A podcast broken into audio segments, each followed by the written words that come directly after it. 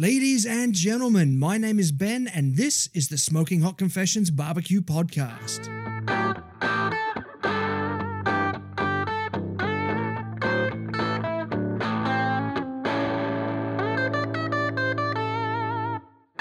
Hey, family, I hope you're well wherever you are and you got that thin blue smoke rolling. This is episode 9 of season 6, my US road trip part 2. In this season, I kick things off with two weeks in New Orleans. There, I head to a couple of competitions and spend some time hanging out with the who's who of Southern barbecue. From there, it's up to Kansas City for four days of Barbecue Nirvana at the National Barbecue and Grilling Association's annual Conference and Excellence Awards. The final two weeks of the journey see us head into Arkansas for some R&R, including bass fishing, monster trucks, a state cook-off association competition, an AK-47, and a brush with a tornado. And of course, you're coming with me. In this episode, I once again head to the Marriott in downtown Kansas City for the second day of the NBBQA conference. I've got a killer lineup for you in this episode. We've got interviews with YouTube barbecue legends, gadget guys, charcoal manufacturing environmental warriors, and a rub manufacturer from California who's utterly obsessed with tri tip, and so, so much more. Before we get into it, I'd like to let you know about our awesome online shop. Particularly, I want to talk to you about the Hail Mary t shirt. Drawing inspiration from the iconic barbecue pop culture art by Gil Elvgren, the Hail Mary tee is black, like all good barbecue shirts should be, come in both men and women's cuts and in a variety of sizes. And of course, they feature Mary. She likes her barbecue smoky, spicy, and just a little bit naughty. Check her out now at smokinghotconfessions.com slash shop. I'd also like to invite you to join us at the Smoking Hot Confessions community on Facebook. If you're looking for a barbecue group full of open minded people who just love to help each other out, the Smoking Hot Confessions community is a great place to continue the conversation. Finally, however you listen to this episode, please subscribe, rate, and review the show. It really helps me spread that barbecue love. So, without further ado, grab yourself a truffle loaded 70 30 blended burger topped with bacon jam and something cold and bubbly, and join me for another day of juicy barbecue know how at day two of the NBBQA conference. This is the internationally awarded Smoking Hot Confessions Barbecue Podcast with your host, Ben Arnott. How long's it been since your last confession?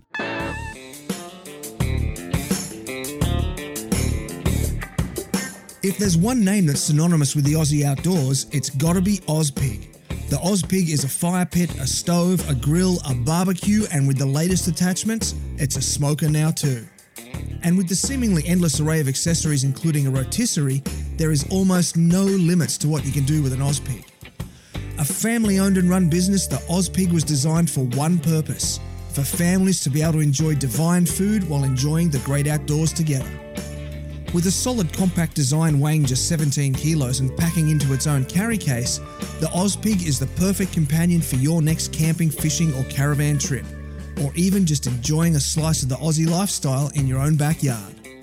To get an Ozpig of your very own, check out ozpig.com.au. That's ozpig.com.au.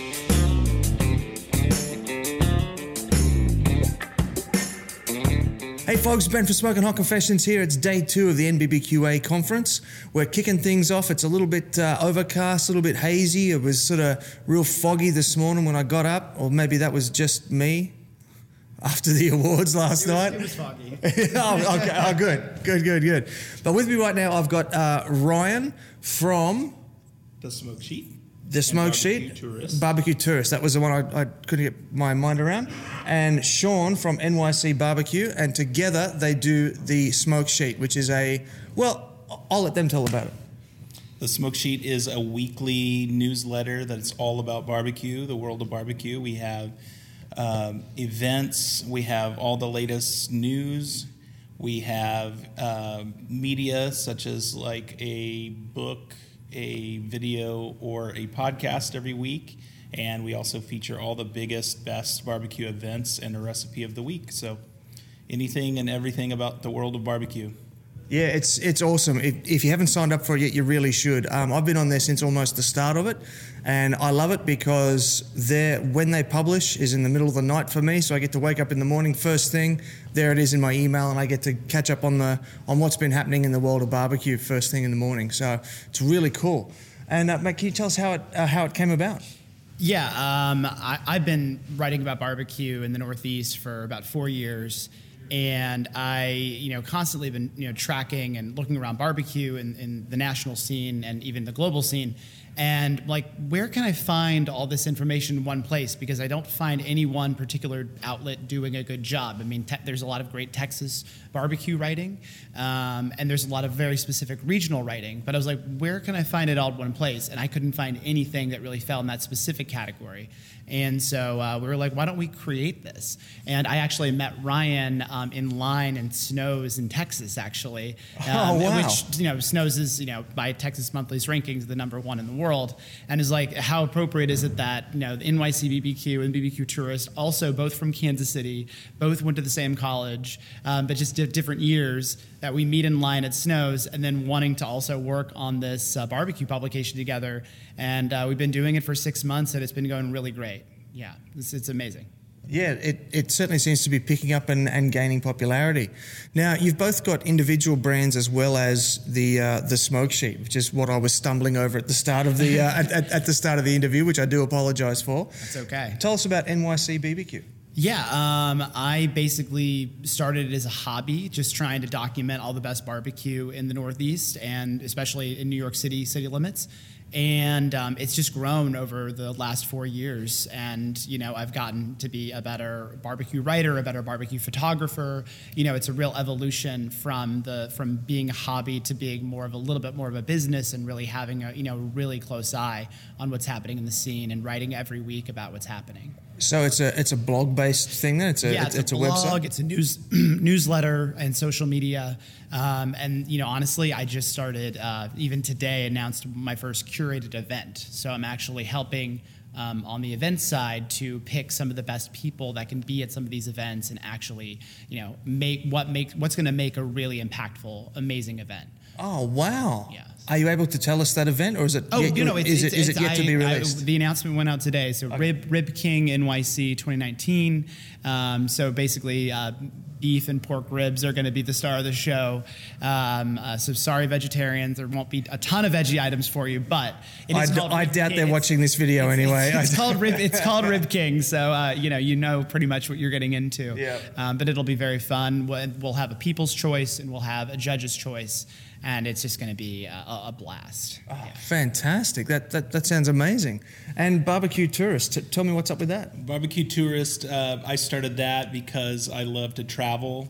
So it is a nationwide thing where basically it's geared towards people who like food and travel and barbecue.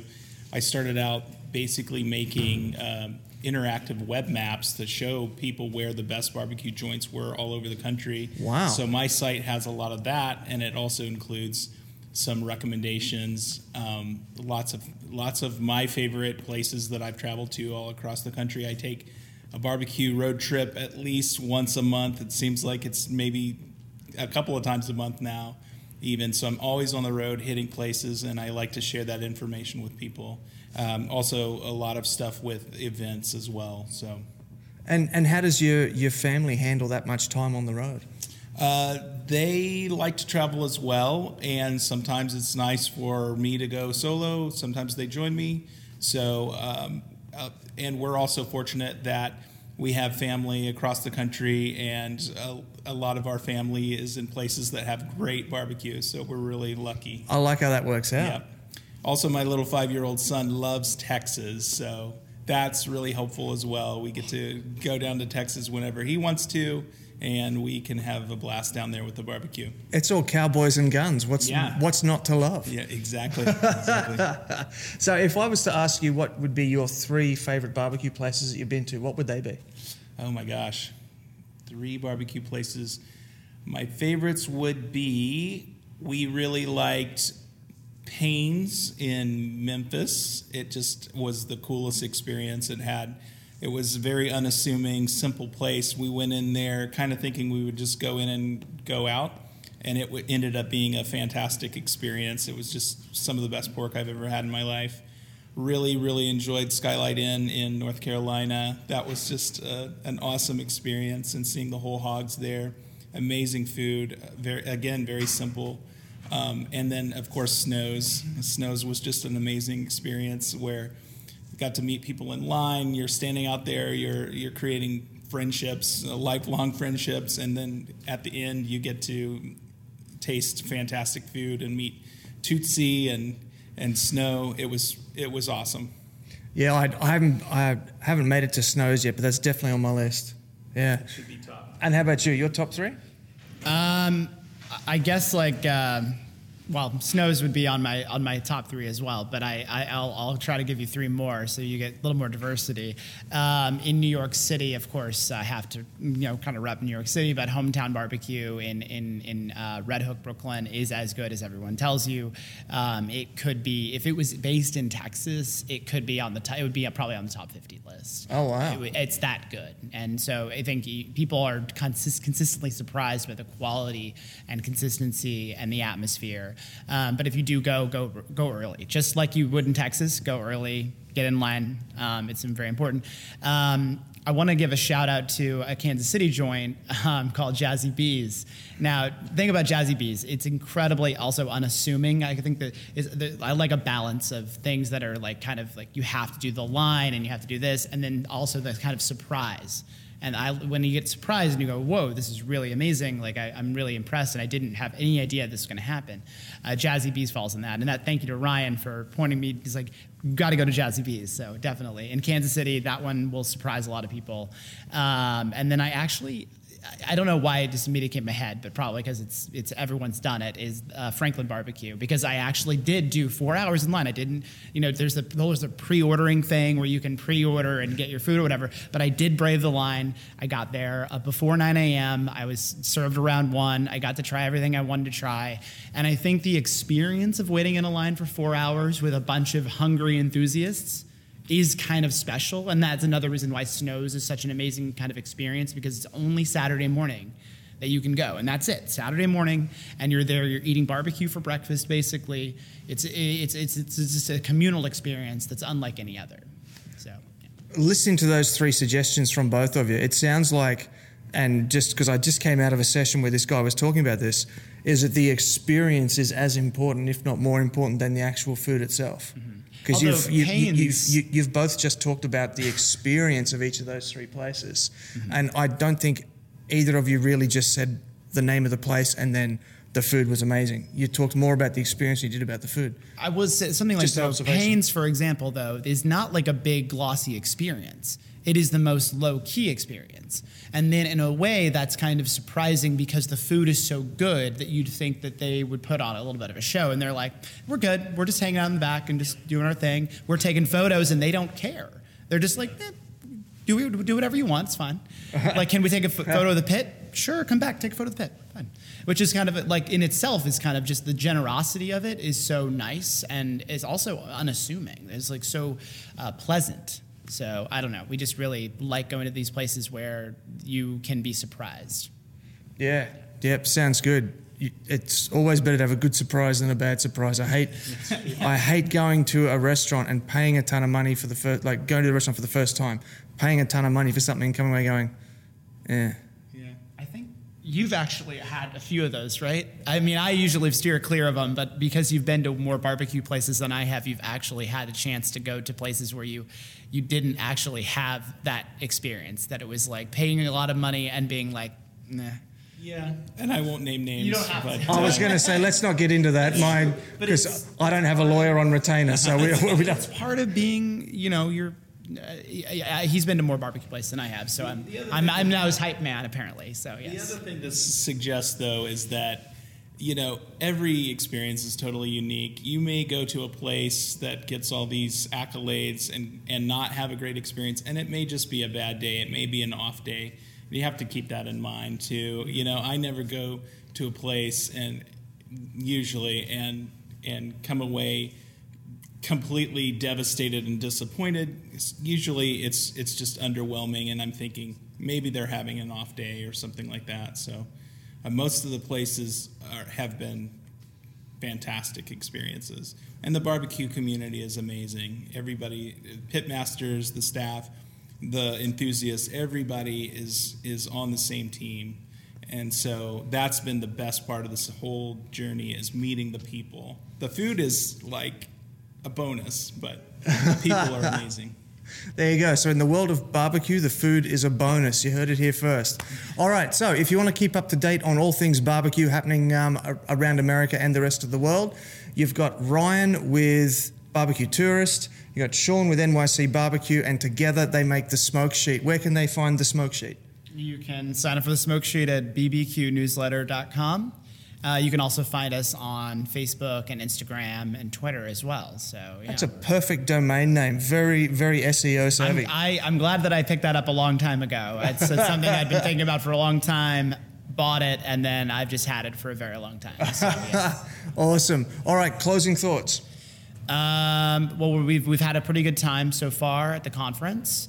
Um, it's great, like you know, the opportunity to meet people, and you really do get to see how the community shines, right? The opportunity to really just meet and really, you know, fantastic people across the country, across the world, and I mean, we've just been thrilled to be part of it, and um, we're just happy to to be part of this experience.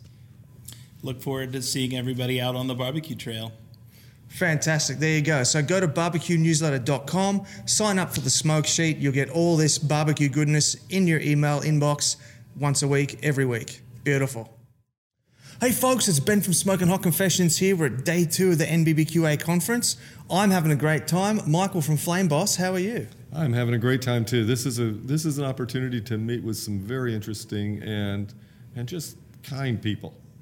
I'm amazed by uh, the degree of passion that I'm experiencing about barbecue here at this conference. And I guess if you think about it, that's exactly what you would expect because only the most passionate are going to come to a, a, a, an industry body conference like this. I think so, and it's it, it is amazing, and uh, it it's hard to peel yourself away from them. Yeah, because you experience that passion, and and it's it's uh, it's joyful and it's infectious, don't you find? Like I, my brain is just pinging with so many new ideas of things I could do. And I, I wanted to go start cooking, uh, you know, lunch at breakfast time this morning when I'm sitting with Mark Lambert, talking to him about something he had cooked. It was just like, oh man. Yeah, yeah, yeah. He's a good guy. We we met him at uh, Houston last year, 2018. And uh, he, he invited us into the OBR tent, and we had dinner with him and Stan and uh, and, and Joey Machado. And Mike Lambert, just sat there and just talked to my kid all night, my, my little six year old boy, and he just he was just like hanging out and having a great time. He's a great guy. Yeah, definitely, definitely. Now, I want to know about Flame Boss. Tell me about Flame Boss. Well, we make a digital temperature controller for charcoal smokers. We make them from everything from a Weber uh, Smoky Mountain up to big ca- cabinet smokers. Um, a lot of our users um, have big green eggs or other Kamado style grills. So it uses a small blower and a variable speed blower and a, con- and a controller that precisely puts the amount of air in there to keep it at whatever temperature you've set it at. We actually have a patent on the temperature control method, and you can keep your charcoal fire at a more even temperature than most people's ovens at home. Wow, more more consistent than an electric oven. Correct. That's incredible. So Tell me a bit about the the homework that went into designing it all, because I understand there's a lot of work's got to go into the algorithms for calculating ramping and things. Is that right? There is, and I wish I could tell you a lot about it. My brother is the is the genius behind it. I'm, well, I'm where's he then? A, we don't we don't let him outside. no, he doesn't see light. He's like a mushroom. No, I'm just kidding. He's a great guy, but he uh, he's at home. Uh, back at back at the office, still making the uh, product better. And he he did do a lot. He studied the issues with you know with the temperature control that was out there, and and he felt like there was a way to make it better. And also, I think the other thing he had almost as much passion about as making the temperature control better was making the product easier to use. And so we still are today working on improvements for that, but it is a passion that we have is to make electronic device easier to use. That is a big uh, a, a, big issue in the industry now. I'm I'm quite tech savvy, as you probably can see. And I often find these sort of these temperature controller things. I haven't used a Flame Boss, so I'm not talking about Flame Boss. I have used other ones that have been quite difficult to use. And one of the issues I've had has been connectivity. So how does Flame Boss connect to things?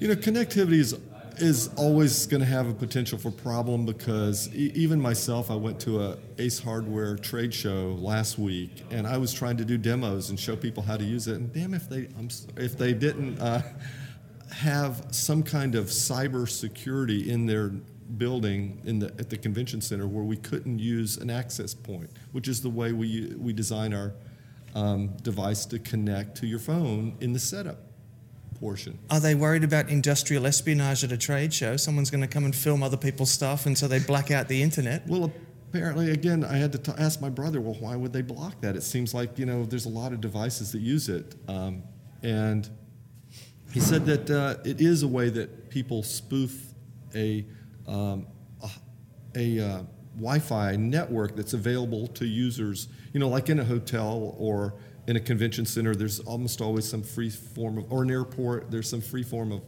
Wi-Fi. Well, if you create a hotspot on your phone and you pretend you're one of those, and you and you know how to do it, you can sniff the traffic going back and forth. So I guess there is some legitimate reason to try and secure Oh, it. I'm never going to log into free airport Wi-Fi ever again.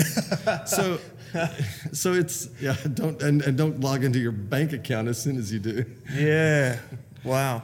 but uh, and I didn't even know you could block it, but apparently you can. So there, there is always going to be some opportunity. But one thing that we've done is we've we tried to put all the instructions for connecting it on the app when you need them, and we actually I don't want to say copied it, but we learned a little bit from from connecting our own Amazon Alexa devices. So we said so we said you know those work pretty easily and let's try to make ours work just as easy as that. So you don't give someone a, you know a lengthy instructions that they you, you just say do this now and, and then you go do it and then the app realizes you've got it done and it gives you the next instruction. Mm. So we've done everything we can to try and make it easier and then and then we still get feedback on problems that people are still having and we and we work on trying to eliminate those. Yeah, yeah, sure. So it's it's a web-based co- uh, connection. Then it's it, it's Wi-Fi or is it Bluetooth It is or both? Wi-Fi. So once you hook it up to a, um, a Wi-Fi wireless network, um, it you, you can go anywhere and, and control it. So you hook your device up to that. You can go anywhere with your smartphone or tablet and. And That's what I like. I it. do it like graphs that. the whole cook, so you get to see you can see the history. You can get up in the morning and see what it did during the night.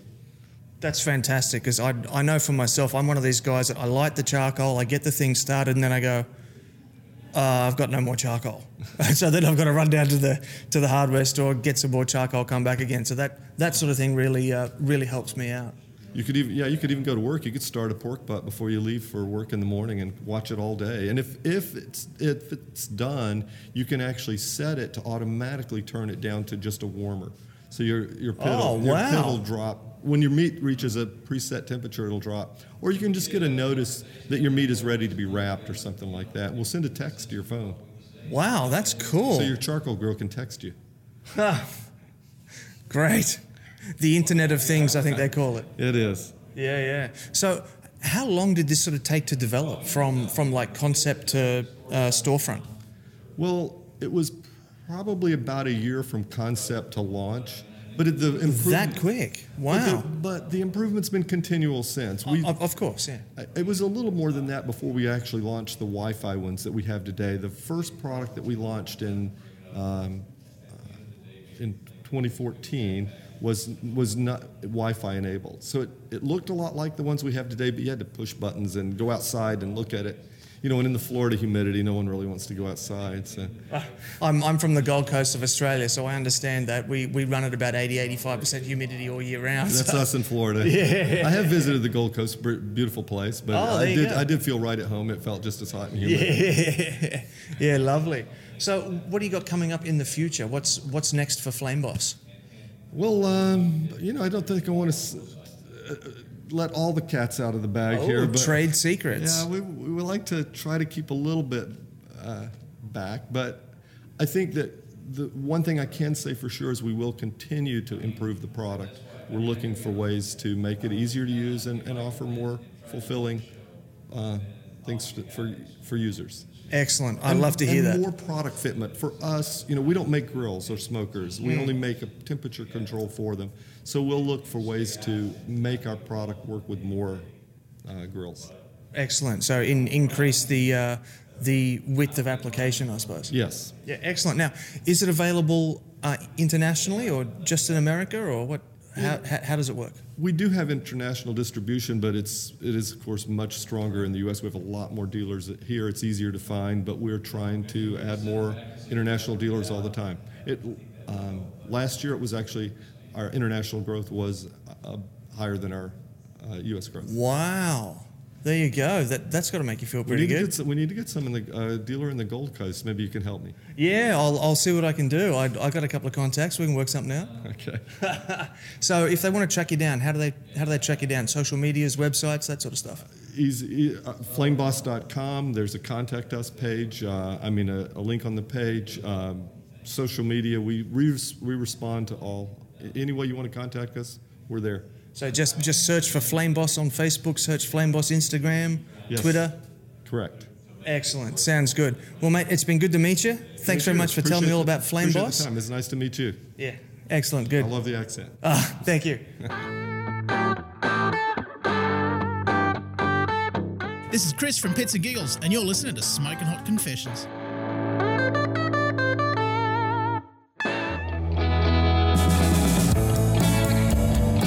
Founded in 2016, the family owned Fired Up Barbecue is the barbecue caterer you've been looking for. This is American style barbecue at its best. All meats are smoked in a traditional wood fired offset smoker. This ensures only the most authentic barbecue experience for your festival, wedding, birthday party, or corporate event.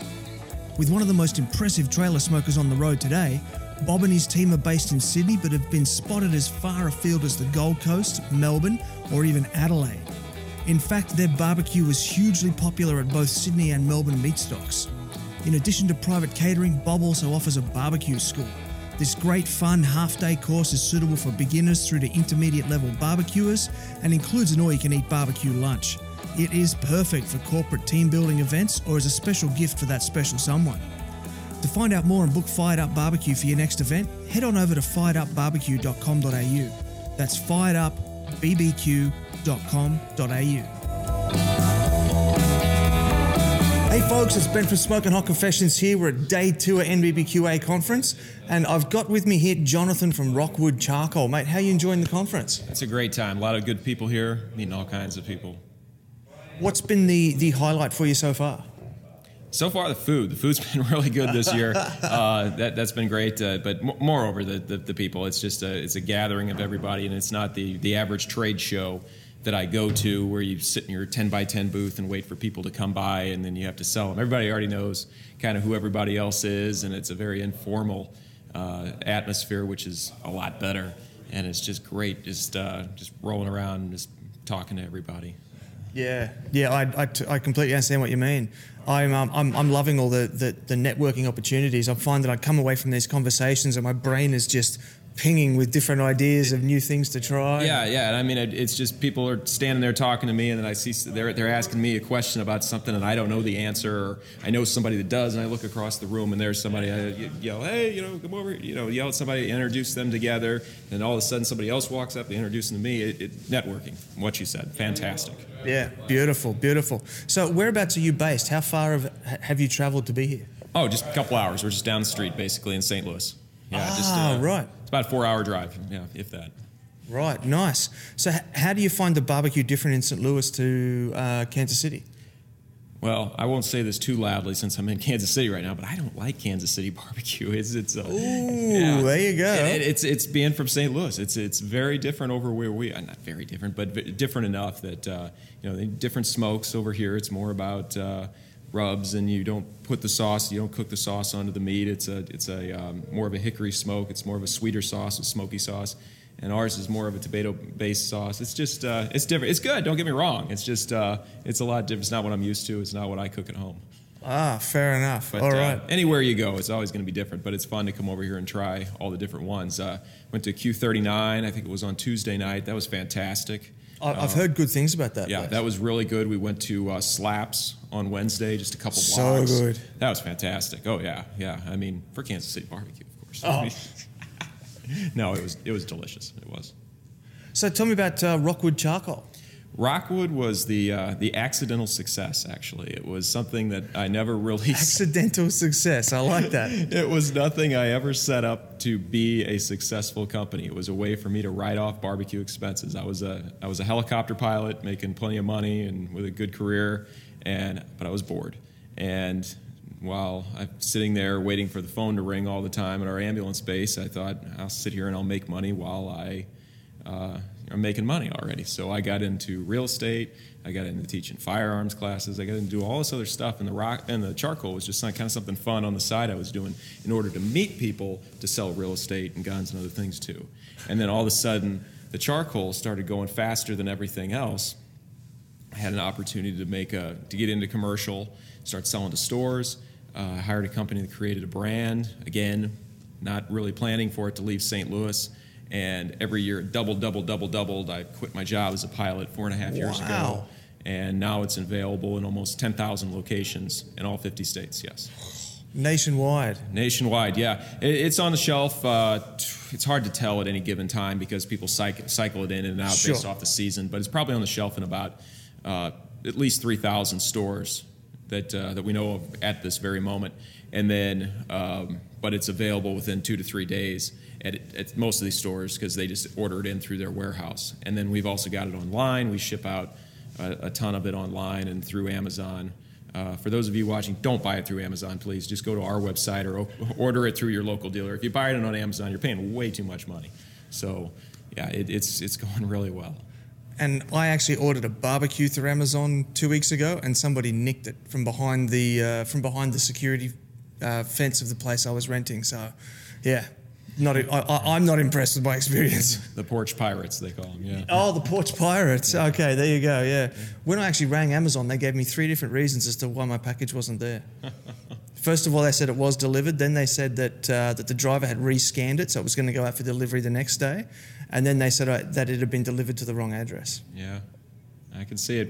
Our boxes are big, 66 pounds, and very hard to move. So I, don't, I haven't heard. no one's stealing that then. I haven't heard anybody stealing that yet. Although we did have pallets, uh, empty pallets stolen from our warehouse. I never knew that was a thing, but people steal empty pallets. It's a big. It's racket. those it's those damn hipsters. They're stealing these bloody pallets, breaking them down, and building furniture, and then putting them on eBay. I assume so. I couldn't believe it, but uh, yeah. So, what kind of woods do you use then to, to turn into the charcoal? So on our bag, we've got we're big on promoting that we are 100% Missouri product. Everything in that Wow. bag is from Missouri. And not a lot of people know it, but about 80% of the domestic lump charcoal here in the United States is made in Missouri. And it's because we have the largest wood industry.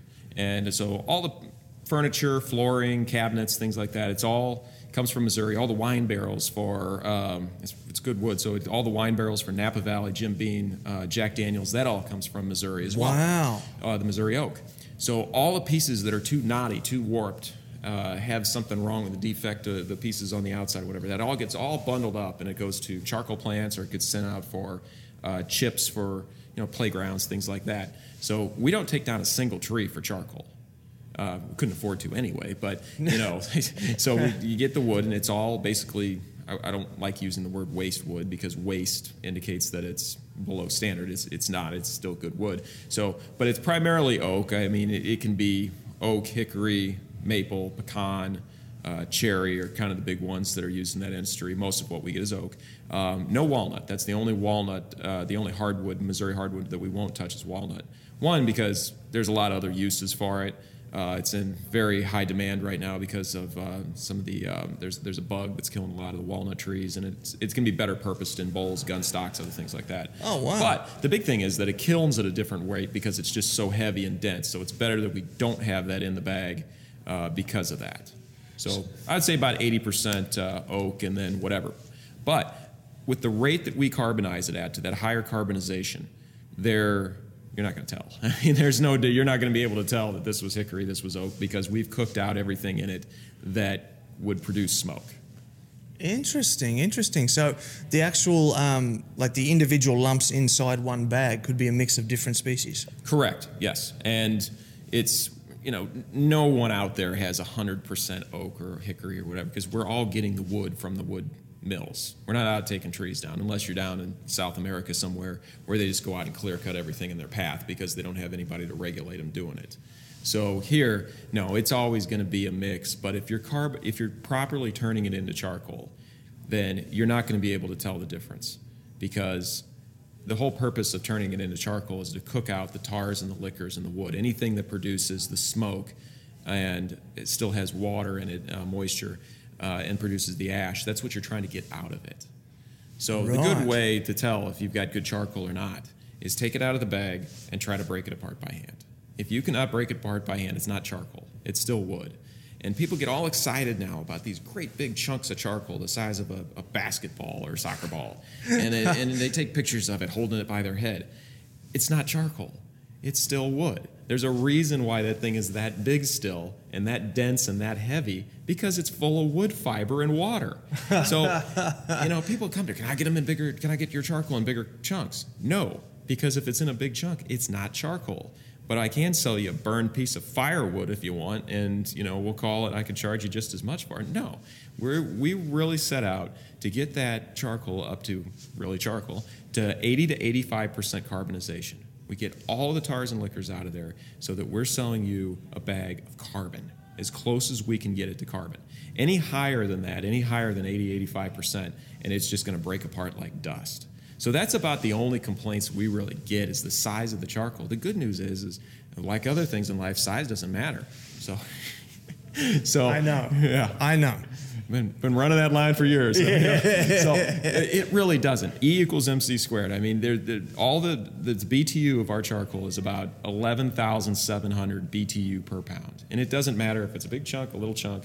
Uh, airflow is a big deal, but if you're using it in a charcoal cooker, a, a big green egg, or anything else where you can control the meter the oxygen, control the flow of oxygen to it, it can't burn faster. A little piece will not burn any faster than a big piece because you're controlling the oxygen. That part of the fire triangle is the one you're regulating. Uh, the only the difference is though if you're using something like a PK grill or open air kind of park grill or anything that has an an unregulated source of oxygen, an unmeterable source of oxygen to it, then yeah, it's going to burn like wildfire. And what you do got to do is you just got to use less of it. So and and add it. So it, it does become uh, that that is the only bad part of it. And producing charcoal that's high in a carbon content just makes it very brittle. So it's like a bag of Lay's potato chips. You know, we can wrap that thing in as much bubble wrap as you want, but merely taking it from one point of the room to the other, it's going to break down a little bit uh, just by the by the agitation. Yeah. So I'm curious about the the carbon the, the carbonation. No, carbonization. Carbonization. there you go. Carbonation is beer, and I love that too. But that's another conversation. Carbonization. I'm curious about the the carbonization process. Can you tell me a bit about how you guys do it um, at Rockwood? So it goes into, it kind of looks like a, um, a munitions depot or a Quonset hut. It's a it's a 20 by 40 kiln. It's a Wow. Foot, it's a foot thick concrete with lined with refractory, and they take the the bundles of the wood. The bun, the wood comes in in great big bundles on the back of semi trucks, and it ages for you know usually about at least three months or so to help dry it out to. Uh, to um, um, acclimate it and, and get all as much water out as possible before they put it in the kiln. Stuff that kiln full of it, light it off, and it'll burn anywhere from a, a day to a day and a half or so. Reach temperatures of 1500 degrees. The outside of the kiln is too hot to touch. Wow. You just see the heat just radiating off it. It's, it's a it's a miserable process down there for those guys. I'm, I'm glad I'm up in St. Louis in the warehouse. So, uh, so there, yeah, it, it'll burn in there, and then it takes anywhere between five to ten days to cool for the fire to drop off and I, I won't go too deep into it but it's i mean the, the process of it is it's very uh, it's it's the same as it was 100 200 years ago when they were making it the only thing that's different now is basically capturing all of the emissions off the top of the kiln all the the white smoke Of course. and yeah. then taking that white smoke into an afterburner, firing that with propane to burn the particulate out of the smoke so that it burns clear off the top. Um, any white smoke coming off a kiln in the state of Missouri is a big fine. Uh, it's uh, five or five or ten thousand dollars a day for Per white day? per kiln per day. Yes. for white smoke off a kiln. So that is something that's you know very highly regulated everywhere in the U.S. So that's just Missouri's rules. But the um, yeah, that, so everything that's uh, going in there is a recycled product, and then what we're putting out in the air is clear as can be. It's not polluting anything. Then all the byproduct after that. So after it cools down, they go in with the loaders, they pull it out of there, and they they bounce it down a conveyor belt and the conveyor belt, all the fines fall through the three quarter inch minus. So those fines have a very good use. Sometimes people get a bag and there's a lot of fines in the bottom, and they say, "Ah, you put that in there because you know that's it's cheap." No, the fines get sold. There's money in those. So the only reason they had fines in the bottom was that bag got beat up and, and, it's, and it's journeying to you. Those fines are sold for briquetting, which you know we try not to sell. I'd rather not sell it to them, but the um, sell it to agricultural use and fines get mixed in with the soil. Carbon amendments for soil is a fantastic opportunity in this country. They used a lot in other countries. It really hasn't caught on in the U.S. yet because of all the lobbying from fertilizer companies and things like that. So I, we don't push it too hard because I don't want to, you know, end up in a ditch somewhere. But by pushing a The, product, that's the, a- the fertilizer mafia. There you go. So it, it's an amazing product. I, I highly recommend that if you don't want to burn those fines in the bottom of your bag, do not throw them away. Put them in your garden, especially tomatoes, or sprinkle them on your lawn. It's a, it's a fantastic soil amendment. We, we gave a big grant to the University of Missouri about four or five years ago, ten thousand bucks, and uh, you know a lot of truckload of that those fines, and the, the results of it were phenomenal. The problem is it's kind of like peddling snake oil. Nobody really believes you when you show them this data. And it's uh, it's But, coming. the- but if you're running soil that, that's acidic, then the carbon would, would, would neutralize the acidic nature of the it. soil, wouldn't it? Yes, and we did it in all of Missouri, uh, the different loams of soil here, the rocky, the clay, and the um, the, the, the sandy soils. In order not just for pH, but to also put the carbon back into the soil, because every time you pull that plant out of there, it was carbon that was holding that plant up. You, Right. you and me at the end of the day, we're nothing but carbon. So Yeah, yeah, yeah, we're yeah. putting that carbon back into the soil, and the and the plants just love to use that carbon. But also, it pro- provides what's kind of a word I use, a micro reef, basically, for all the little critters that live down there in the soil. Carbon is extremely, extremely uh, porous. So what happens was, when we had it, it was a tree.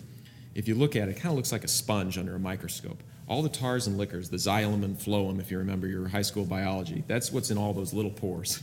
so as the burning process happens, all those alcohols and everything in there, those, those tars and liquors, they burn at a, at a much lower temperature than the carbon does. So we burn, we basically melt or burn all of that stuff out of there, and it exposes all those pores. That's all the oxygen that the that the, the, the oxygen can get to the carbon. That's why lump charcoal is burned so hot and wild, especially once it gets going, because it's accessing all those little pores. There's so much surface area on Ah, the inside. interesting. So when you put it in the soil, that's where all those little critters move into.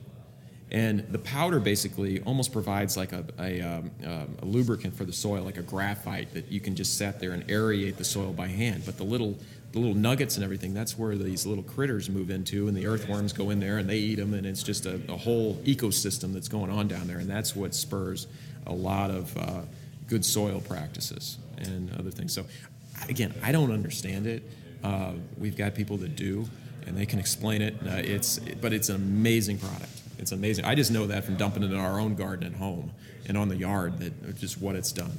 Yeah, that, that's that's just amazing uh, information, and I love that you're not only sort of taking a recycled product to make carbon, but then the what the trimmings or what have you from the, fines, from yeah. f- uh, the the finings from the carbon then are able to be recycled again right back to the very start of the chain of growing the tree to make the carbon. So, with what we're burning off and putting in the atmosphere from the charcoal um, itself, the lump, we're putting back into the ground.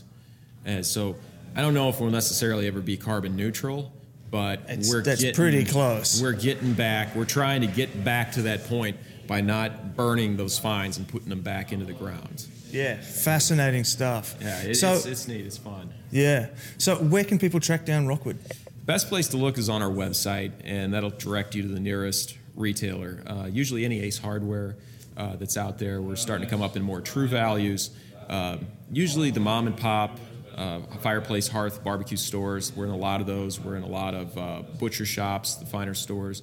Uh, around St. Louis, we're everywhere. I mean, we're in convenience stores, in some cases, liquor stores. We're everywhere. The people's charcoal, and that, that takes place in some other cities too. But mainly, the, the biggest uh, the biggest place that sure to be guaranteed where you're going to find it now is Ace Hardware. And if it's not on the shelf, what you can do is you can just have them order it, and they'll have it in two to three days.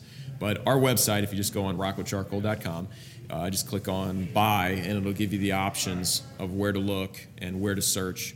Uh, call them up at last resort, if you don't have somewhere local to buy it, you can order it on our website. It's about 85 bucks for three bags. That's the best way for us to do it. The shipping wise is three, a box of three bags, and that's going to be the lowest price per bag. We'll ship it to you. Uh, hopefully, the UPS is nice to it. if it's not, I apologize, but there's not any. Buy it local. It'll show up in better condition if it rides on a pallet rather than rides in a box. Sure, absolutely, yeah, yeah. Look, thanks so much for your time. Uh, the the sessions are changing in the rooms here, so people are about to start running around us here. So I'm going to say thanks very much. Thanks Thank for being so part of the. God show, bless you. It was- and it was a uh, great time. Yeah, and enjoy the rest of the conference. I will. Look forward to seeing you later. Thanks. Hey folks, Ben from Smoking Hot Confessions here. I want to kick this interview off by giving mad props to Joey from B&B Charcoal.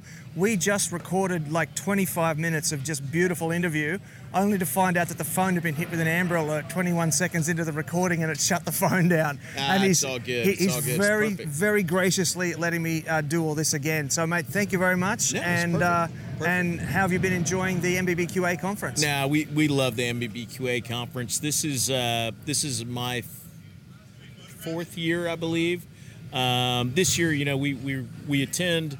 Um, we're a sponsor. We're uh, you know I'm a board member, and uh, and this is just one of those things. When I first came on board with B&B Charcoal, this was the very first event that we ever did. And uh, and I really, really believe that this is a big key to the success that we've had because of the relationships we've been able to build through this. And um, and again, like I said, th- this this whole organization is really built on friendships and you know being able to network within this industry. And it doesn't matter if you're if, if you're a novice, if you are have a catering truck, if you've got a, uh, a brick and mortar barbecue place, you're making seasonings or sauces or whatever. Uh, this industry, you know, they all need the input from everyone. And uh, if you're starting off, especially, this is the place to be. They can save you so much money, so much time because everyone who's a member here has been where you were at one point and they can really help you in your decision making or you know it being able to give you some options that maybe you don't even know about one of the things that I noticed just walking around and just sort of people watching is that if someone doesn't know the answer to your question, Right. they know who does. Correct. And they will grab you and take you to that person Correct, and correct. explain the situation and solved. Exactly, and uh, you know, and that's what it's all about. You know, and even today, like you know, we're having we have an opportunity to uh, to you know to speak to members, but we also have an opportunity to uh, to showcase our wares, whatever we do, um, and then we also have because they have this SCA deal tonight, uh, which would be the steak cook-off tonight. Uh, you know, we have an opportunity to, to share. I'm from Texas. We're in Kansas you know we've got guys who uh, you know have traveled in from you know other states. We do have a few guys from texas here but we've got here guys from memphis and we've got guys from washington state and we've got guys from you know all over. And uh, traditionally when we go do scas uh, we're doing it very regional to us uh, as well as them. So tonight it could be anybody's game uh, but it also gives us an opportunity to take a look and see what they're doing over there and um, and believe it or not, everyone's really, really they're they're so willing to give you information. It's it's unreal, you know. But again, like I said, this is a uh, this is a knowledge. I mean, what do you what do you call it? I mean, it, it's a knowledge pool, and uh, you you have the opportunity to come and get ex- the exact pinpoint piece of information that you want. You have the idea, you know, some idea you want to just bounce off of somebody to see what they think. This is the place to do it. It's a think tank, you know, for barbecue. And uh, and again, like I said, these guys are, are so so willing to share their successes, their failures, their you know, uh, man, I wish I would have done it differently. You know, in today's day and age, because of social media is such a big part of it today, you know that extremely well. That you know, if we don't have this social media aspect to it, uh, it it's you can't grow. It just it's it's almost impossible. So as we kind of continue on, you know, and we're we're a couple days into this. I've actually been here for like three days. Uh, you know, we're on the official two day uh, or the second day event of this, and uh, we had the Culinary Fight Club was the very first night. That, That was had. very cool. and uh, that was something new for this event. Now it's very, very, um, you know, they have those up in the Chicago area quite a bit, um, and uh, but like I said, it was it was so cool because we had uh, Jason Bauer. You know, he's from the Seattle area. Uh, you know, going against some guys who who do this, you know, once a month. You know, and he was able to come in here and pull it off. You know, but again, like I said, you know, everyone here is very competitive you know and uh, whether you're a competitive cook or you know competitive in business or, or something um, this is a group of winners and it's and it's kind of crazy because like i said normally when you're in there everyone really holds everything so close to their chest and doesn't want to share a lot of that information but here you'll see so many people are proud of their accomplishments and they want to share that information because they want other people to be successful as well Yeah, yeah. I've got a I, I got a buddy Dan from Country Boys in uh, Yep. In Australia. Uh, you, you know Dan? You met Dan? i think so yeah yeah, Uh, he always says he's very open about what he does and, and how he does it because, as he says, I can show you everything that I do. correct you still got to cook it You actually have to go and do it. Correct, correct, and and I'm 100 percent with that. You know, it's it's one of the yeah, a, a great example of that is you know when I started cooking with 20 years ago. Um, the the very first cook-off that I ever went to, you know, I thought it was a drinking contest. I had no clue that you were supposed to turn food in, you know, and I was very successful at the drinking side. I was terrible at the cooking side, and it took me a long time to really understand that you know you have to decide. Is this a, uh, you know, do you want to be successful in this or do you want to be popular in this? And it's kind of like a high school thing. You know, you want to be the cool kid or you want to be the brainy kid that, you know, that gets all the accolades and awards. And I, it took me a long time to figure out that I wanted to be the brainy kid, you know, and I, I wanted to try to start getting return on investment and, you know, that type of deal and, and quit having parties and start being serious on, on the deal. And honestly, it, it probably took me five years before I figured that out as I continued on in life, and you know, and I would take every second that I could to go compete, and you know, all this other stuff. Um, I have a young son who also competes as well. Ty now, he's 17. And doing very, He very, does- he does really very well. well. I got him kind of interested and involved at a young age. You know, he was he was probably right right before he turned about nine years old. He started kind of helping me more, and it was a cool thing to hang out with dad. And and then eventually, uh, when he got about you know 10, 11 years old, uh, we actually got him more involved in cooking and cooking on his own, and you know, and it came to, down to you know, it was just a you know, I'll tell you what I do, you replicate it and uh, then he was able to put his own twists on it. And then he became very successful on his own just cooking ibca contests. And um, right after that he had an experience where he got to go cook uh, on uh, food network for kids barbecue championships. And uh, did really well on that show. And then that kind of launched his little little deal. And now he goes on. He only cooks scas now um, and like I said, he's become a, a, a very successful cooker now, even at 17 years old. And again, you know, he had first place uh, wild game at um, at uh, Memphis in May last year. You know, he did uh, you know top one of the top cookers in, in World Foods. You know, this past year at World Food Championships in SCA, uh, he finished seventh overall out of 200 cooks. You know, um, so again, like I said, with you know, it, this is very much a, a family organization, whether you're blood or not. Um, you know, everyone really, really takes all the time and energy, and you know, and really tries to instill this. Because again, I've always said that if we skip a generation, this will all be lost. Yeah. And uh, y'all are kind of, as far as the Australian market right now, or New Zealand, or you know anywhere overseas right now, it's always been a thing, but now it's starting to get a little bit more serious and, and getting, you know, more people are getting interested. I think that honestly, I, I think that y'all are in the infancy of, of the barbecue movement, you know, up there, uh, you know, and again, it's it's kind of like this organization. We've gone through, we've made our mistakes, we've done everything else, and now it's very easy uh, for someone to get online one day and decide that they want to be a competition cook and be able to succeed because all the information is there. You just got to go find it. Yeah, exactly. Exactly. So when you come here, You just leave the computer at home, and it's real life. You just grab someone, you go, "Oh, I've always want to learn how you do this. I've watched your YouTube video. I've watched, you know, I, I've always been interested in your seasoning, or I've been buying your seasoning for years. I don't know how to use it." You know, so this is your opportunity. You get in front of these people, you you, you can get any answer in the world, and uh, or you can get nothing. You know, it's up to you. Yeah, exactly. Yeah, it's up to the individual. You can come to a conference and be a wallflower, Right. or you can get in there and and, uh, and and mix it up with the rest of them. Exactly. Exactly. Now, speaking of all things internet, Yep.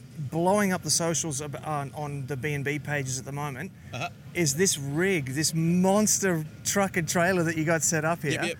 Tell me about the truck. What is that exactly? So the truck that I currently drive right now, I've got a, I've got a couple different trucks, but this particular truck right here, this is a Chevrolet Kodiak. It's it's a 4500, so they actually call it a medium duty truck, and really and truly, it's it's it's a step under a semi. It's really what it is.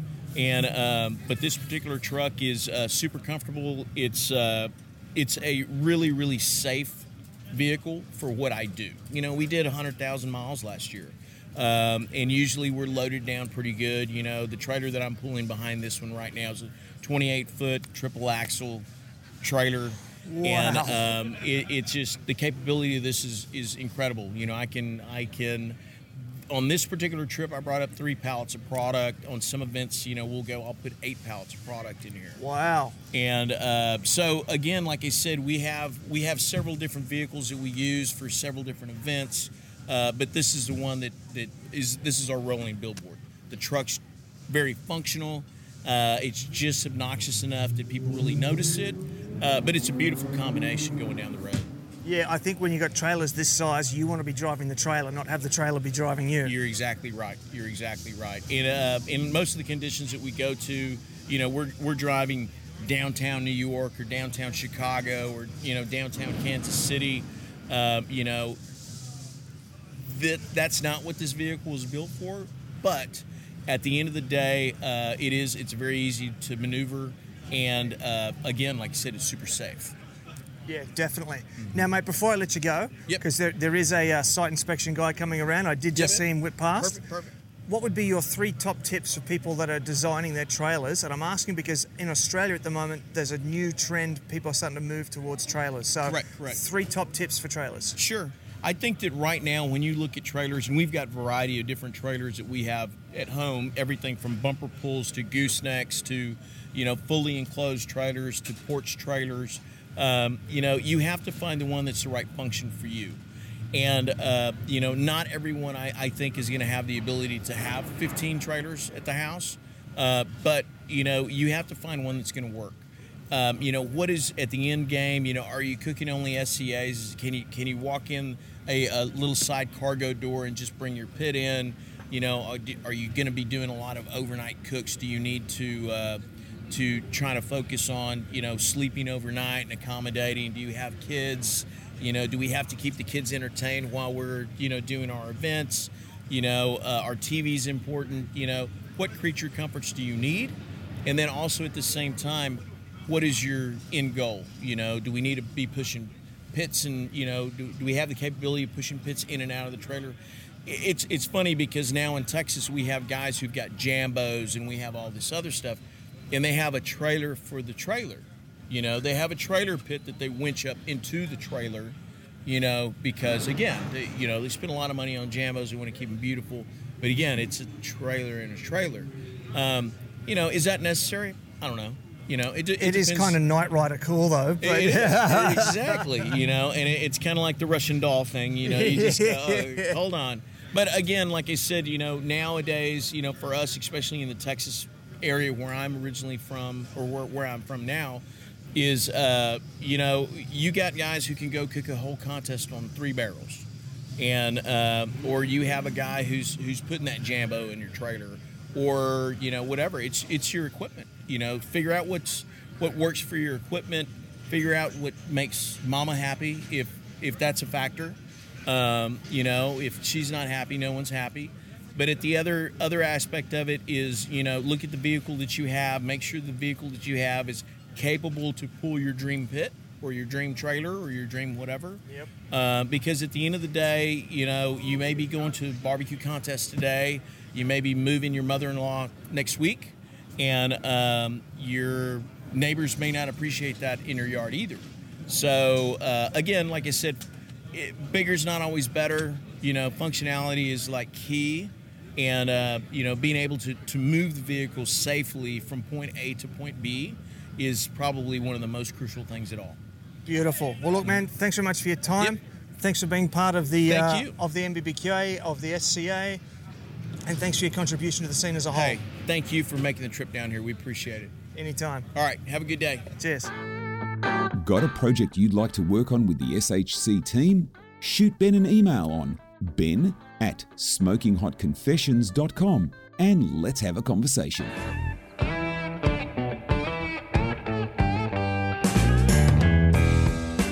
If you want good barbecue, you need good charcoal.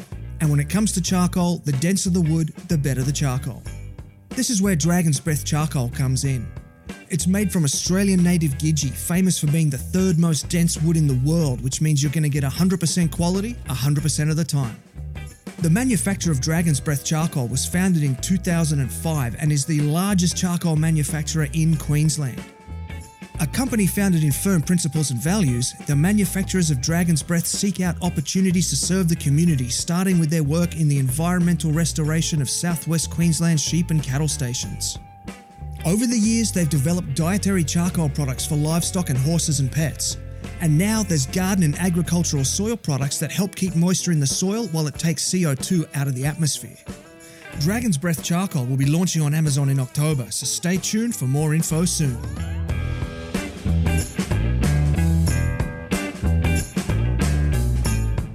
Folks, Ben from Smoking Hot Confessions here. We're at day two of the NBBQA conference. We're rounding out the end of the day. We've just finished the last session.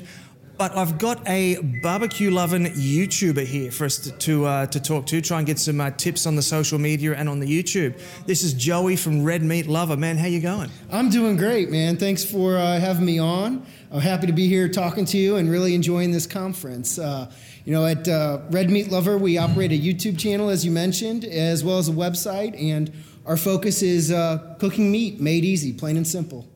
Love it, mate. Love it. So, what, what, what kind of recipes do you do? Are, are you, uh, I mean, you, you've said red meat. Do you stray into game and buffalo or just straight beef and pork? What?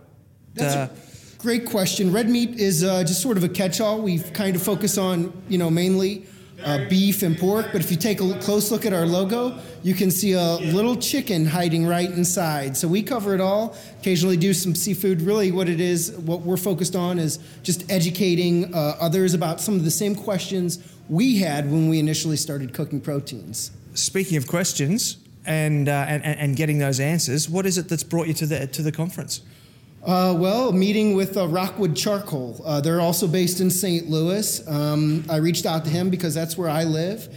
And uh, he told me about this conference, and my first reaction was like, no way, there's a barbecue conference? and it was two weeks away and about three hours away from St. Louis. So couldn't pass that opportunity up to be here, and I'm just uh, really glad that I did. So many great people uh, here um, sharing tips, tricks, ideas, best practices all across the industry, from marketing to cooking. It's a great event.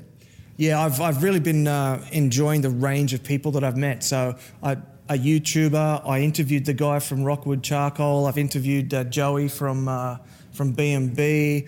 I've met with uh, you know butchers, um, caterers, restaurateurs. You got the whole gambit here. It's just incredible. Absolutely. Just sharing ideas. Everyone's so personable, uh, open to uh, sharing and giving feedback, and it's just been a really terrific event. I'll be back next year. Yeah, me too for sure. Now, tell me about um, about Red Meat Lover. How did you get started in that? The, uh, great question. It all really started in college. Um, the idea when I was forced to cook for myself for the very first time. and uh, after I got tired of eating ramen noodles for about two or three months, I decided I'd head to the grocery store and take a look at. Uh, You lasted two or three months eating nothing but ramen. you know, when you're 20 to 21, it's it's a ramen and beer. You know, it was a good combination. Um, but headed on down to the grocery store and took a look at the the meat display and was immediately confused. I couldn't tell the difference between uh, sirloin steak from flank steak to brisket. So I just started uh, buying different cuts, messed up a lot of them, uh, found some successes, and uh, after graduating from college and really barbecuing with my friends on the weekend, uh, living that bachelor lifestyle, we all kind of realized we all had the same questions. And we thought we would uh, start a, a website as kind of where we started to answer some of those common questions we all have. Yeah, I, that's a great place to start.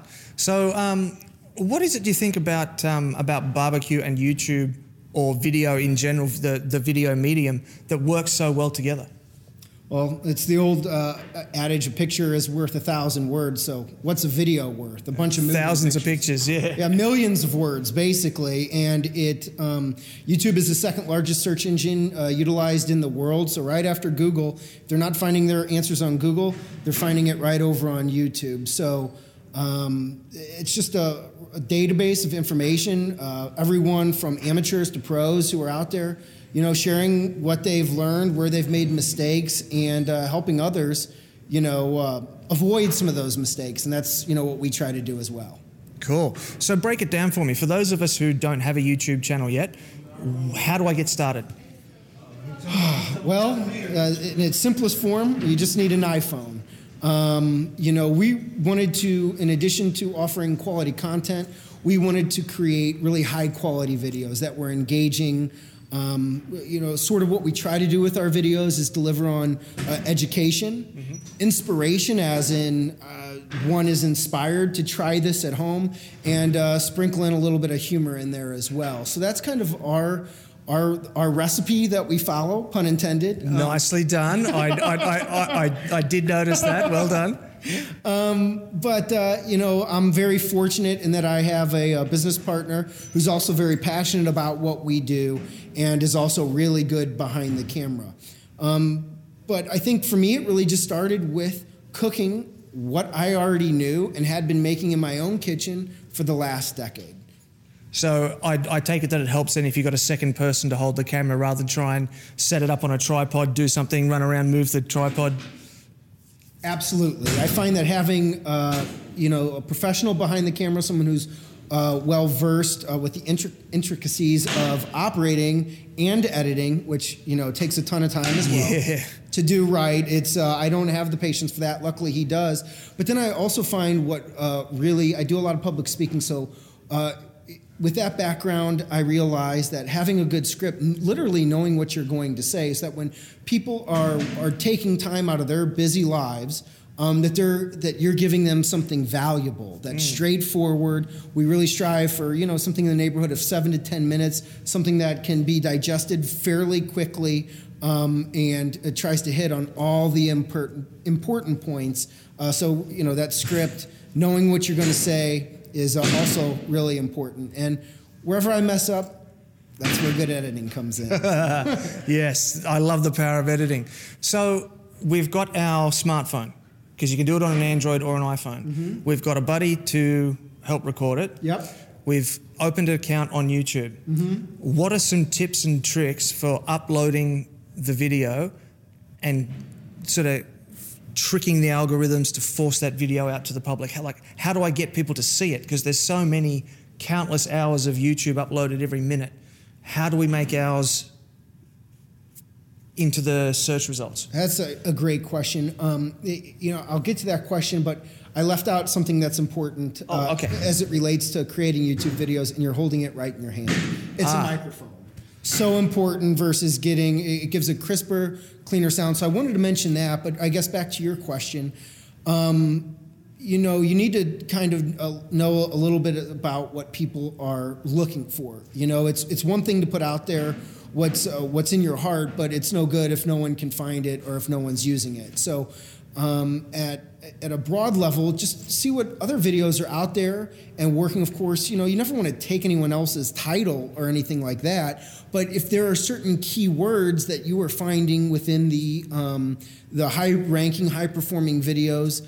Um, that's really important. Uh, there's also when you upload a video, there's uh, the public doesn't see it on YouTube, but there's a place to add tags, which is like keywords that, as far as I know, YouTube and Google that kind of helps, you know, um, optimizing those keywords allows your video to be found uh, more quickly. Of course, we're still learning. YouTube does not put out a uh, publication of a how to. There is no manual. No. No. Um, so it's other creators like us who are just trying to figure it out and who are are within those communities of of other like-minded people who are sharing their success stories. Um, we're just now beginning to experiment with 4K. Um, we've noticed and we've heard from some others that 4K videos tend to perform a little bit better.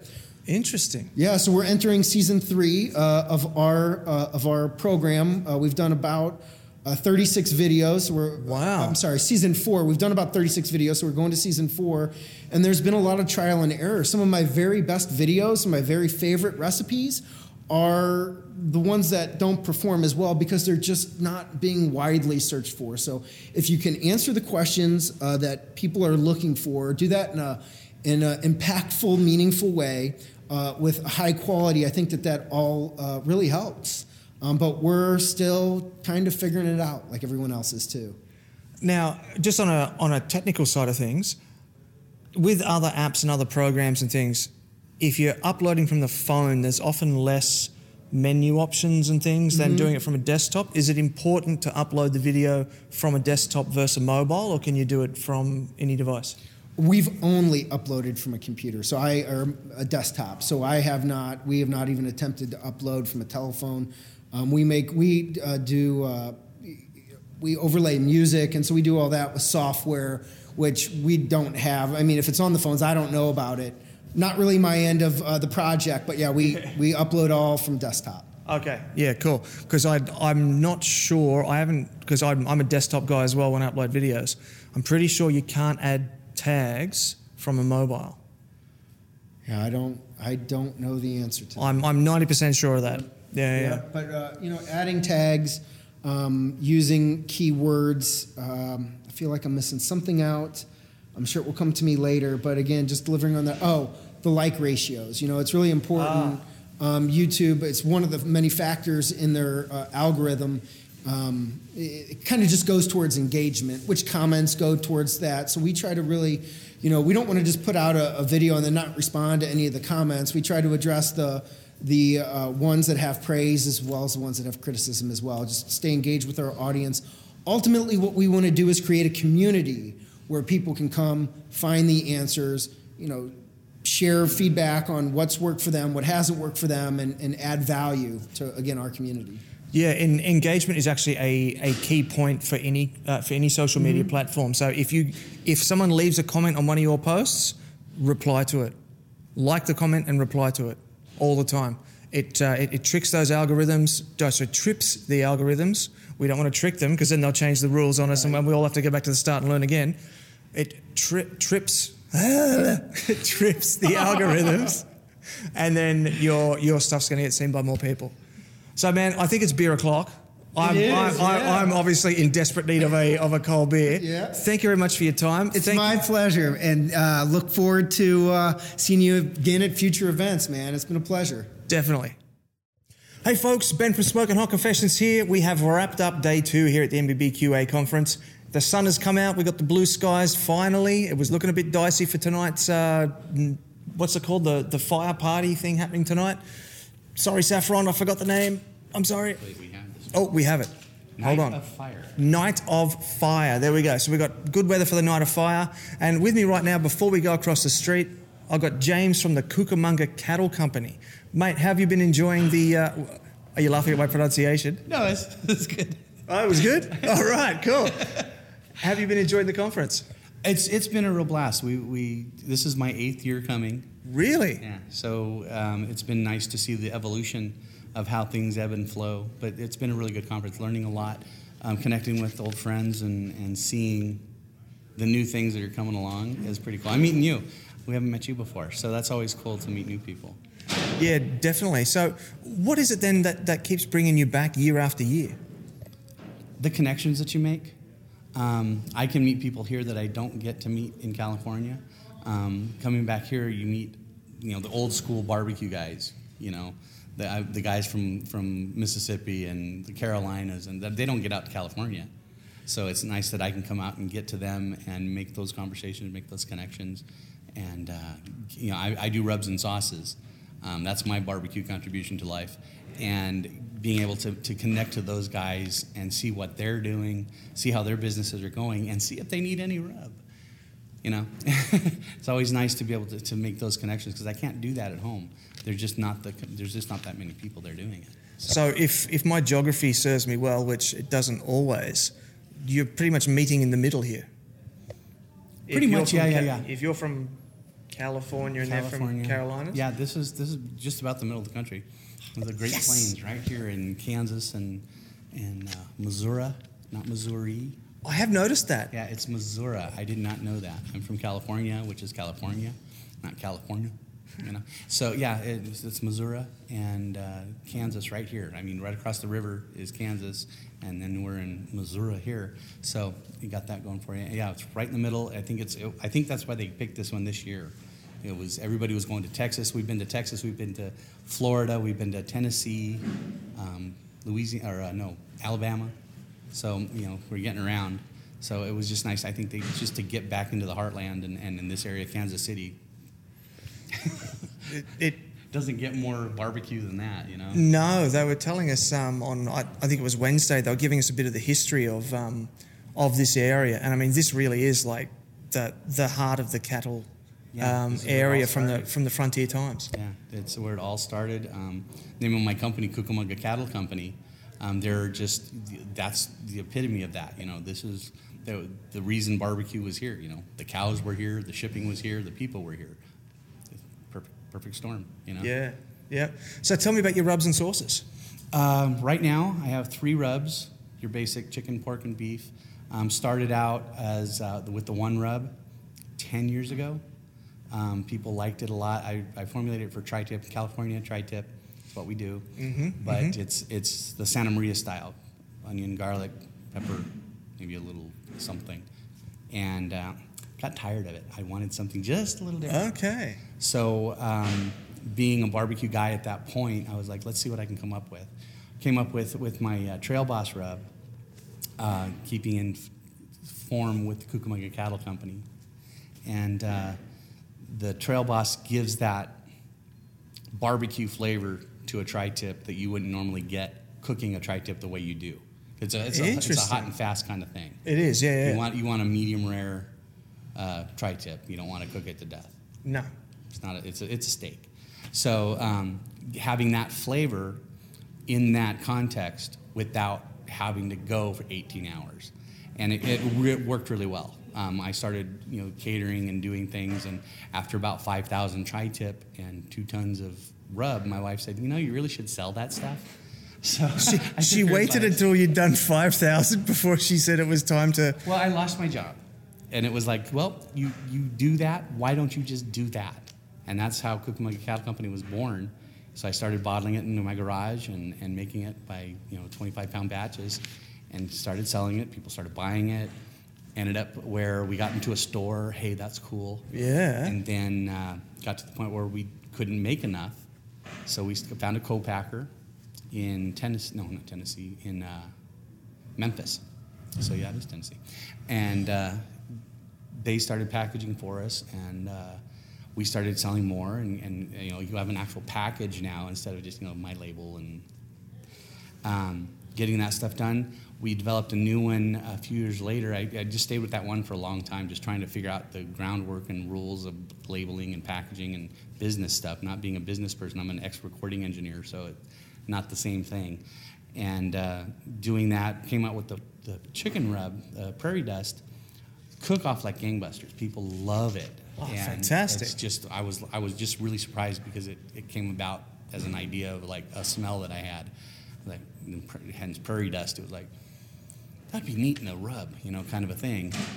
Put my head together, and in about two hours, I came up with this one. Really? I had the idea. I know the flavors. Um, and you get to the point when you're playing with spices all the time of what things taste like, what things need to go which way, and then uh, late, and probably another couple years later, just plugging away with these two, adding a few more stores, adding a couple more stores here, a couple more there. Um, Came up with the third one for pork. Um, have been doing really well with that one. That one has been really popular. So I'm, I'm just pleased that people like them. That's one of the hardest things is, is making something that people like and not just say, it's hard. You don't get a lot of feedbacks. You know how it's when you give something a taste to somebody and they'll be like, oh, that's good. I like that. And then they'll walk away spitting, you know. I don't want to be rude to you, but this is one of those things where people actually do like it. Um, we had a competition in California where uh, a friend of mine who does competitions used my, my double barrel on his pulled pork exclusively, just that. We didn't inject, we didn't do anything, we just used the Wow. double barrel on it. Turned it in, we got fourth place. At, That's cool. yeah, so it was just a, it was just really nice to, to see that and, and uh, know that okay, I can do that. So, so can you describe what the prairie dust sort of tastes like? It's really herby. It's got it's got uh, sage and thyme, rosemary, um, kind of like Meathead's. Uh, what does he call it? Simon and Garfunkel, kind of a thing. You know, rosemary, sage, and thyme. Da, da, da, da. And, Ah, okay. But I've got there's more in it. There's some celery. There's salt, pepper. You know, all the things. But the ratios of what's in there allow it to. You know, it's just got that. You smell it, and it's just like wow. So it's kind of a like a home style traditional um, flavor ish in a in Yeah. a in a competition style rub. Well, it, it's not really a competition style. I, I make these things for, for everyday use. This is stuff I use every day. Gotcha. I cook. I the prairie dust works great on vegetables and chicken and, and whatever I decide to put it on. You know, I, no matter what I'm cooking, I always grab those three things to see what it's going to do, just because I know a guy. And but uh, to see what it does work on, and I, I I'm really pushing it toward just people who cook so that they can have that in their repertoire to because it's, it's one of those things where when i make it for people they're like wow what is that and then they're surprised to find out it's one of my rubs because they didn't think it went that way because it's you know depending on what you're cooking those things will lend themselves to where you're going And different flavors will Right. come out. Yeah, yeah, yeah. right Yeah. and it doesn't necessarily taste like barbecue so people are, are surprised you know it's like if i mix if i mix some like some of the trail boss into some meatloaf you know i don't coat the whole thing like i'm like I, I would a, a, a pork butt or something like that but just mix it into the meat a little bit it, there's there's that, just that little flavor that you get when you take a bite it's like what is that you know? I hear angels. What is that? and, and so it- it's just that kind of a thing, you know, where, where it, it enhances what you're doing. And that's the, one of the nice things about these rubs is that I've when I set out to make them, I wanted to make sure you could still taste what you cooked. The proteins that you're cooking, you can still taste the pork, you can still taste the beef, you can still taste the chicken without overpowering it. Um, you know, there's a lot of things out there you can just dump it on there, and, and you know that's all you get. Um, I, I'm, I'm proud of the, the uh, Trail Boss.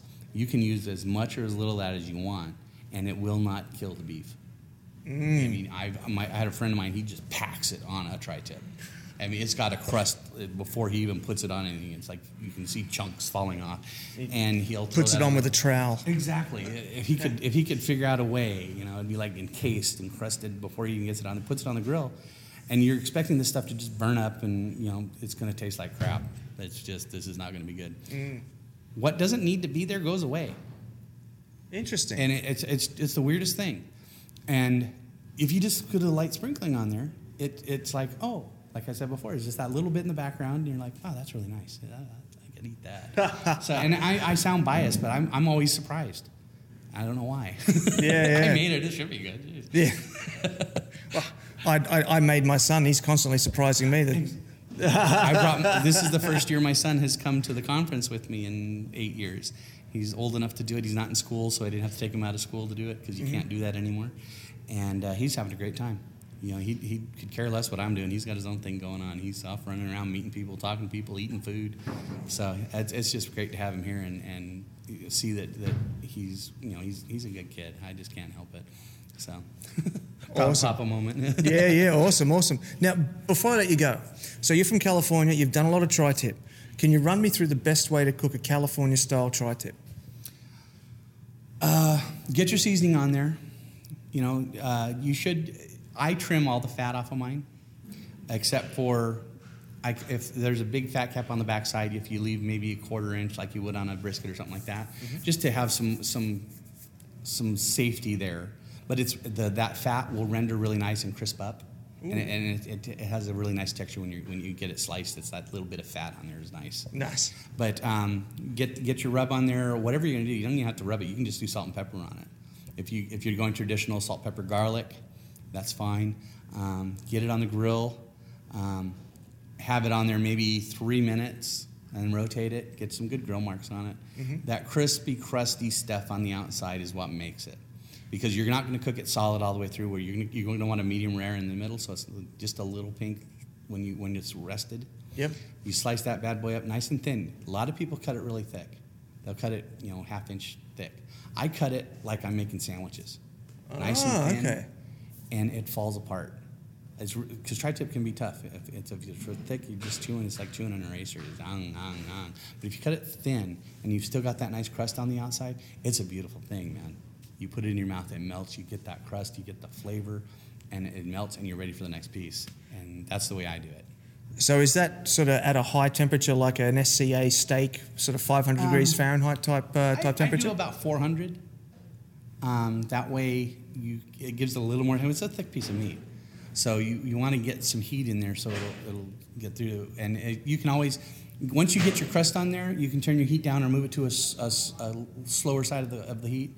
Just let it sit there for a little while, but make sure you're probing it and get get it to the temperature that you want. You know, 130 for for uh, um, a rare, medium rare. That'll get you there. So you got to carry over, and when you take it off, and there you go. It's and you know make sure you're slicing it against the grain, and it has that. It, it's shaped kind of like that.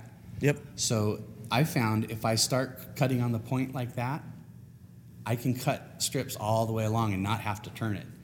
Ah. If you if you cut it at this at this angle, just starting on this end, I can go all the way across, and it'll be against the grain the whole way. Oh, fantastic. So, season first, 400 degrees Fahrenheit, three minutes each side. Possibly leave it for a little bit of indirect heat if it's not quite there yet Three until minutes, 1.30. minutes. You want to rotate it three minutes, rotate it three minutes, then over. So it's like six minutes. Ah, okay. Gotcha. Gotcha. Okay. All right. And then a little bit of indirect time if it's not quite at 130 yet. Get it up to temp. That's the And then let it rest for minimum 10 minutes. Five, ten minutes, yeah. You don't need to let it go too long. Beautiful. Well, mate, thank you very much for your time. Thanks for telling me all about uh, Cucamonga Cattle Company and Tri-Tip and all the rest of that. It was great stuff. Great. Great being here. Hey folks, it's Ben from Smoking Hot Confessions here. We've just wrapped up day two of the NBBQA uh, conference, and I've got with me Mikey from Man Me Barbecue. What's up, buddy? I'm glad we could uh, wrap up day two this way. Um, this is the kind of the end of the day, uh, end of the pretty much the end of the conference. Um, we've a got to meet, which was fantastic, and then uh, we're gonna go see a steak cook off in about a second. So I'm excited about that. Uh, what would you think of day two? Mate, I thought it was really good. I- Um, I thought that the uh, that the opening plenary speaker this morning, Larry, excuse my notes, Larry Wingett, he was hilarious. He didn't wing it, which was fantastic. Yes, yes, he he came not in wing with it. a good speech. Yeah. Uh, he was great. Um, I really enjoyed the kids Q class. I, I don't know if you got to get to that one. I don't believe you were in that room, but it was a very very cool thing talking about how. Um, kind of the, the future of barbecue, the kids that are doing stuff, uh, getting your kids involved, and then um, that the high school barbecue teams. I think are really cool. Uh, I, I may have gone to class more. Yeah, I um I I was uh, delayed because a couple of my interviews got pushed back, and so I just ducked in for about five or ten minutes to grab some photos and duck back out again. Oh yeah, that's Did right. I- you were in there for a second. Did I hear them say that uh, high school barbecue teams are now bigger than high school football teams? Uh, correct. Wow. So, so there's some there's some high school uh, in Texas, guys. Um, there there's a couple small towns in Texas where you know football's everything. I mean, football's everything in Texas. So, but they're getting more kids that are wanting to go out for the barbecue team, and they're they're they're make because they're making pits. They're they're welding pits and they're putting them together. Oh, that's and then cool. They're going out and learning how to cook on them, which is fantastic because most of the kids these days can't boil water. They're Yeah. like, how, how do I cook? How do I cook pasta? You know what I mean? And they're they're learning how to how to cook protein, how to do all this awesome stuff. And then not only are they doing that, um, they're starting to compete against each other in in a in a fun, loving, no beer way. Which I'm not sure how that works, but. Uh, Is that no, even possible? It- apparently it is, but they're saying that the kids are really, really getting excited about it to where they they, they sent out a story about a about a barbecue team, right? And that got more shares than the football team's stuff did, ever. Did I hear it right? It's been shared something like 9,000 times. Like the post has actually gone viral. Yeah.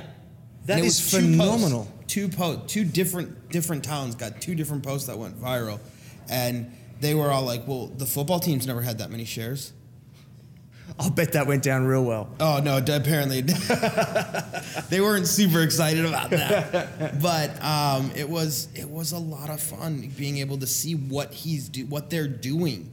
Um, I believe it's just highschoolbarbecue.com. I think I think that's the website. Um, and it's very simple. And I'm sure if you just type, type in like Texas high school barbecue, I'm sure it'll come up on Google or whatever but it was it was just very cool what they're giving back to that community because he's the culinary teacher so he's like i gotta teach barbecue anyways let's make it fun Yeah, and it's it's a good opportunity too for different departments within the high school to come together. So you've got you got your your shop teachers teaching the welding how to make the smokers. Exactly. Which personally, like, that's phenomenal in and of itself. I mean, it, like if these kids are able mm-hmm. to build their own smokers, I mean, you know, that's that's I mean, so good what straight off better the bat. way to learn how to build a proper smoker than to know what it needs to do how to cook on it and where the airflow should be going how to tweak it um, you know you get a smoker at home you start playing with it and then you're like well if i had a baffle here if i did this here if i did that here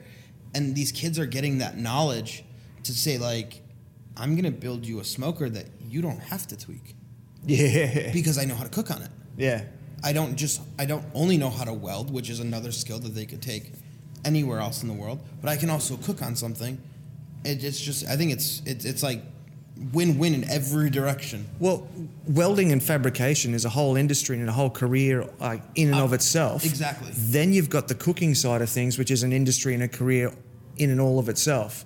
And so it's just a fantastic learning opportunity for those kids. Yeah, I, I think it's just it's expanding, like it, it's making them expand their minds, and they're they're saying that they they're getting more kids that want to do that than anything else. Mm. That they're just really gravitating towards it.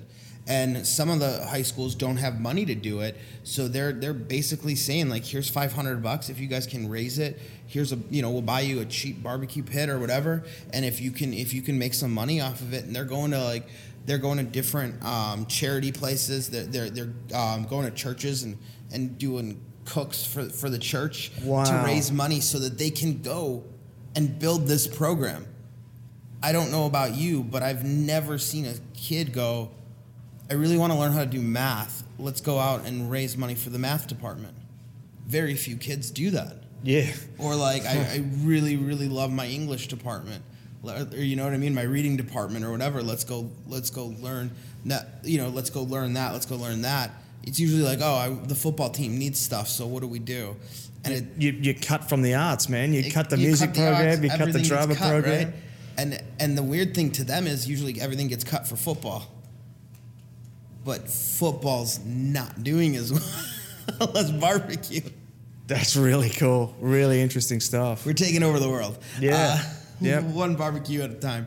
Uh, the other thing I thought was awesome yesterday was the uh, Meet the Masters, hearing Junior's story from Up in Smoke. I mean, that guy is just so humble and so fantastic. And Oh, he's just an amazing yeah. human. Um, I really do. Uh, I, I, I, he's just such a great dude. Um, being able to connect with him was fantastic. Uh, Myron was up there just like a cup of sunshine. Uh, he, you know, Sarcasm. he, he, he, he tells it how it is. You know what I mean? He doesn't he doesn't sugarcoat things. Yeah, look, and I think people need that. That was the first time that I'd seen Myron uh, in person, and I was expecting him to, you know, sort of be up on a soapbox and you know, this is great and it's wonderful and you know, I can do it, you can do it, and rah rah. rah. And he wasn't like that. He was really, he was really relatable. He was really straight down the line, and he said, "Look, this is not as easy as just." I'm going to put a trailer out in my yard and people are going to come and eat it and I'm going to make a million dollars. Yeah. And he was like, "This is what's going to be your problems. You're going to have this, this, this, this. Then you, when you fix them, then you got to think about this, this, this, this, and this." Then the whole other list of problems rolls out, Yeah. right? Where it's uh, uh, what do we do for this? What do we do for that? And it's just a whole nother list of problems. And that's what I think is insane that a lot of people don't want to touch upon. And I, I try to do it like when I talk to people and um, I get I get a lot of influence of people saying, "Hey, I, I, I want to ask you this question. You know, you're going into catering, you're doing this, you do pop ups. What's your struggles?" And I tell them, I go, "You know, this is the cost of doing it. I don't know if I'm going to make that money back. I'm I'm going out there and putting myself out there, hoping that I will, and the food's good enough, but you never know." Yeah, yeah. And my Myron even said that because I believe there was one uh, gentleman that asked, you know, should I be vending? Should I not? Um, and Myron's like, well, it depends.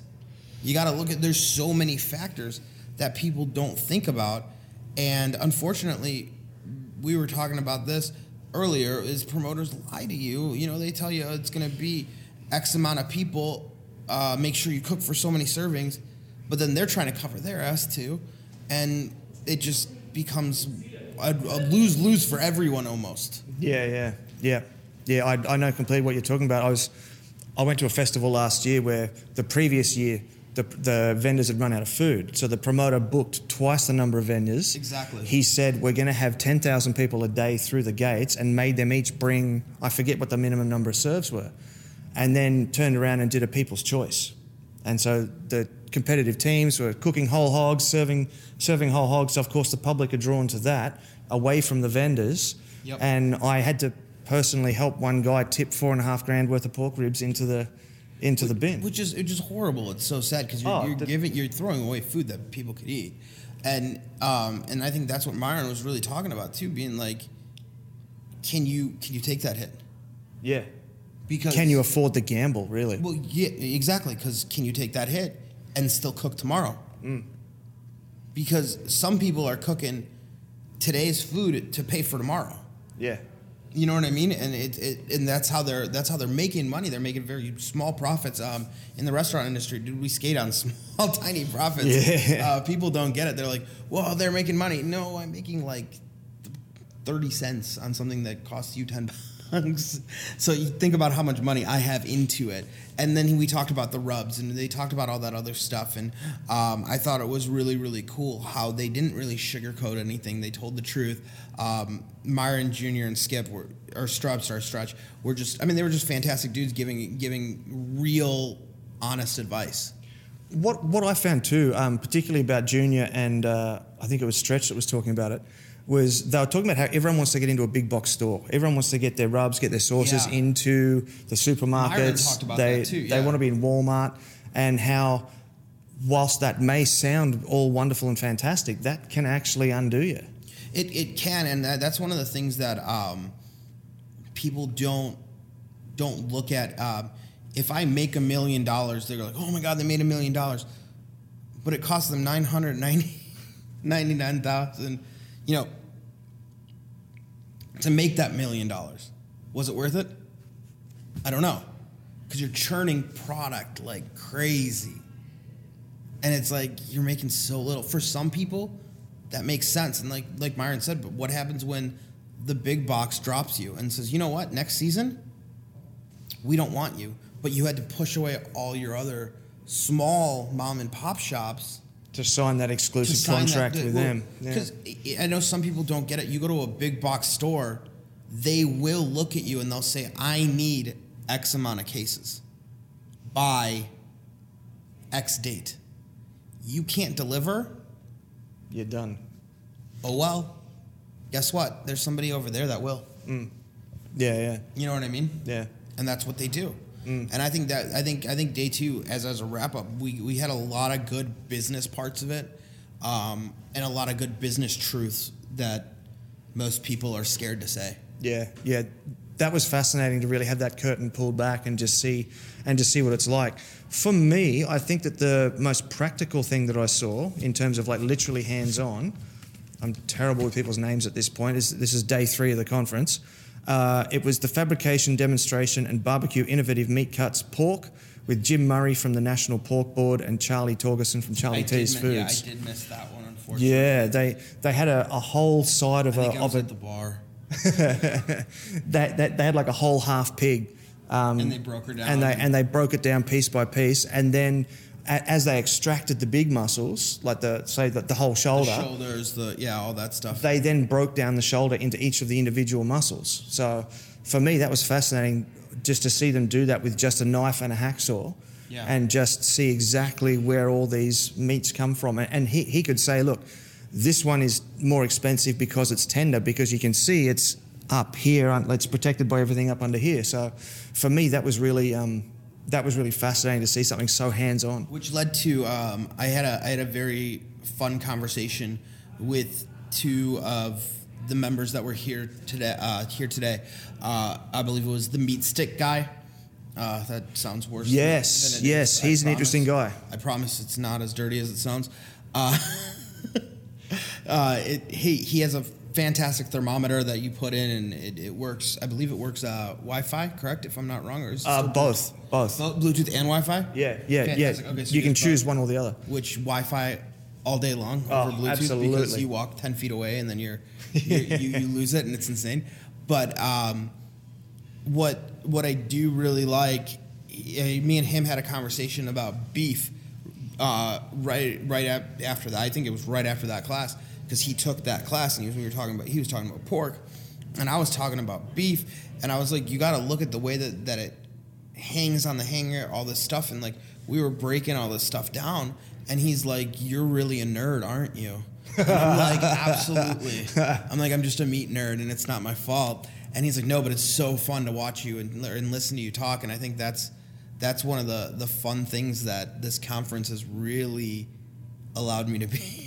Yeah, well, that's that's the thing about us, like in the in as podcasters in the in the media and stuff. If we're not actually out cooking ourselves, Yeah. then, then we're sitting inside on a computer and we're editing podcasts of conversations talking about cooking and Yeah, but I, I think I think it also helps that I I mean I've talked to so many people in the last four years. I've been doing a podcast for four years, um, and I've talked to so many people from so many different places, and I. I gathered so much knowledge. It's like I went to barbecue university. Yeah. you know, uh, I've, I've been, and I've taken, obviously, I've taken barbecue classes and done all that kind of stuff. I teach barbecue classes.